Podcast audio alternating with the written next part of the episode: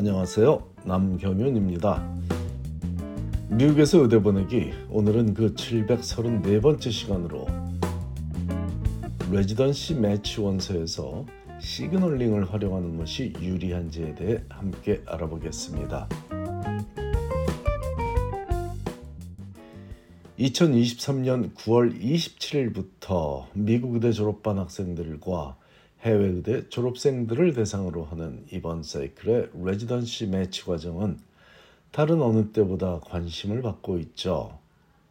당사자인 미국 의대 4학년 학생들은 관심이라는 단어보다는 극심한 불안감과 혼란을 겪고 있는데 이들이 바로 USMLE 스텝 1을 패스 페일로 통과한 첫 번째 의대생이기 때문입니다. 각 병원의 residency 선발 담당자들도 혼란스럽기는 마찬가지인데 그동안 residency match를 위한 가장 확실한 기준이 되었던 스텝 1 성적이 없는 상태에서 매력적인 인원을 선발하는 것이 그들도 처음이기 때문입니다. 그러므로 도전하는 의대생들도 돕고 선발하는 병원 프로그램들도 돕기 위해 최근에 활성화된 제도가 MyERAS application을 제출하며 표시하는 program signaling이니 이를 정확히 이해하고 제대로 활용하면 당연히 match에 유리할 것입니다.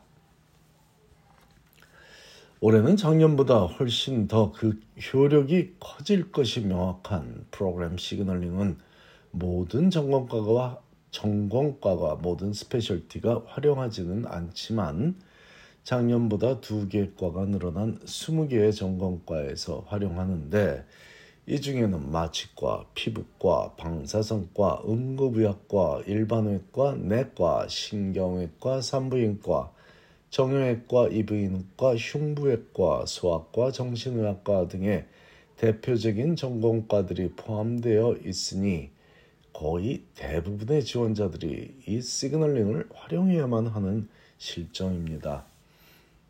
참고로 한인 학생들에게 가장 인기가 있는 OS, orthopedic surgery라든지 anesthesiology라든지 dermatology라든지 neural neuro surgery라든지 ENT라는 이비인후과 혹은 가장 많은 학생들을 지원자들을 선발하는 internal medicine도 다 포함이 되어 있지요. 또한 전공과별로 signaling을 보낼 수 있는 숫자가 제한되어 있으니 어떤 specialty가 참여하는 것과 함께 signaling에 참여하는 각 specialty별로 허용된 숫자를 인지하는 것도 중요해 보입니다. 작년과 달라진 상황은 흉부외과처럼 작년에 없던 specialty가 새롭게 포함되고 비뇨기과처럼 작년에 참여하던 전공과가 더 이상 동참하지 않는 다는 점처럼 외형적인 것보다는 home and away rotation에 참여했던 병원 프로그램들 모두에 signal을 보내라는 지침인데요. 이 지침을 과연 따라야 할 것인지에 대한 결정이 올해 지원자들의 가장 큰 결정사항이 될 것입니다. 작년에는 전공 과별로 specialty별로 home and away rotation program의 signaling을 활용할지에 대한 지침을 따로 정확히 발표했으므로 조금 덜 혼란스러웠으나 올해는 모든 관심이 가는 프로그램에 signal을 보내라고 의대연합회가 AAMC가 권장하고 있는데 그런 권장을 하는 이유는 모든 지원자들이 동일한 조건으로 signaling을 활용하게 하자는 노력이 노력이 숨어 있죠. 즉 미국의 MD school 졸업반 학생들은 굳이 home program에 signaling을 하지 않아도 해당 의대 부속병원에서 이미 로테이션을 거쳤고 추천서도 해당 의대 교수인 해당 의대, 의대 의사들에게 받았으나 DO school 졸업반 학생들과 외국 의대 졸업생들은 대부분의 미국 내 유명 병원에서 실습을 해본 적이 없으므로 자신이 졸업한 의대 부속병원 즉 home program의 signaling을 할 수 없고 모든 병원에 signaling을 해야 하므로 불리하다는 점을 해결하고자 올해는 모든 지원자들이 자신이 재학 중인 의대 병원에도 지원했다면 그것도 시그널을 해야 하는 대상으로 삼아야 한다는 권장 사항을 만들어 발표한 것이죠. 이미 인지하셨겠지만 홈 프로그램이란 의미는 자신이 다닌 의대 부속 병원을 의미하고 어웨이 프로그램이란 외부 병원을 의미하는데 미국 의대생들은 본교 병원에서만 실습을 하는 것이 아니라 원하면 외부 병원에서도 실습을 할 수 있는 제도를 활용하므로 Home and Away Rotations란 표현을 쓰고 있습니다. 흉부외과는 3개의 시그널링만 허용하고 내과는 7개의 시그널링을 허용하며 정형외과는 30개의 시그널링을 허용하니 예를 들어 앞에서 설명한 내용을 다시 설명 한번 해보겠습니다. 현재 UCLA 의대 4학년 A 학생이 있다고 치죠.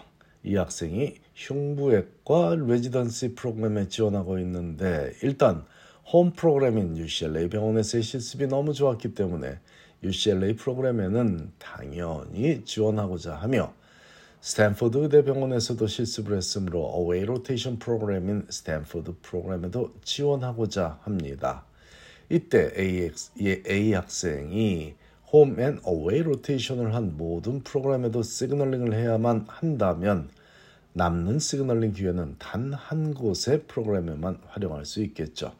하지만 이미 직접 한 달 동안 실습을 하며 각 프로그램에서 추천서도 받고 그곳에서 레지던트로 생활하고 싶다는 표현도 구두로 한 상황에서 그 두 프로그램의 즉 UCLA 병원과 스탠퍼드 병원의 흉부외과 프로그램의 signaling을 활용하는 것은 아까운 일이기에 권장 사항과 무관하게 A 학생은 UCLA와 스탠퍼드 프로그램을 제외한 세 병원의 흉부외과 프로그램들의 signaling을 활용하여 인터뷰 초대 가능성을 높이고자 노력할 것입니다. 하지만 DO school 졸업반 학생인 B 학생이 만일 A 학생과 마찬가지로 UCLA와 스탠포드 병원의 흉부외과 프로그램에 지원하고자 한다면 이 두 프로그램 모두 홈 프로그램이 아니므로 signaling을 A 학생보다 불리한 입장에서 활용해야 하는 한다는 논리이며 서울대 의대나 캐리비안 의대 등의 외국 의대를 졸업한 모든 의대 졸업생들도 역시 DO 학생들처럼 불리한 조건일 수밖에 없으므로 이들을 보호하고자 하는 최소한의 배려라고 이해하시면 되겠습니다. 하지만 현실적으로는 이는 권장 사항이지 강제 조항이 아니므로 미국의 MD school 졸업한 학생들은 home and away rotation에 참여한 프로그램에는 구두로 orally verbally 말로써 비공식적이지만 훨씬 더 강한 signaling을 보내고 프로그램 signaling이라는 제도는 그 외에 관심 있는 프로그램들에 활용하고 있으니 참고하시기 바랍니다. 이러한 현실을 보고 혹시라도 DO school 4학년 학생이나 외국대 졸업생들이 의기소침해질 필요는 없습니다. 홈 프로그램에서 본교생을 더 잘 알고 있는 건 명백한 사실이지만 그 사실이 항상 긍정적인 영향만 주지는 않을 수도 있습니다.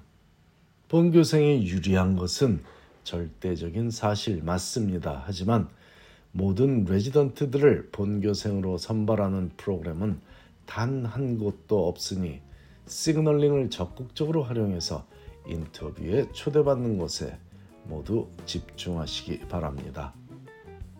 시그널링의 기본은 정해진 숫자만큼의 잘 어울리는 프로그램을 선택해야 한다는 것이니 이 또한 스스로가 자기 자신을 객관적으로 판단하는 능력이 필수적이라고 보입니다.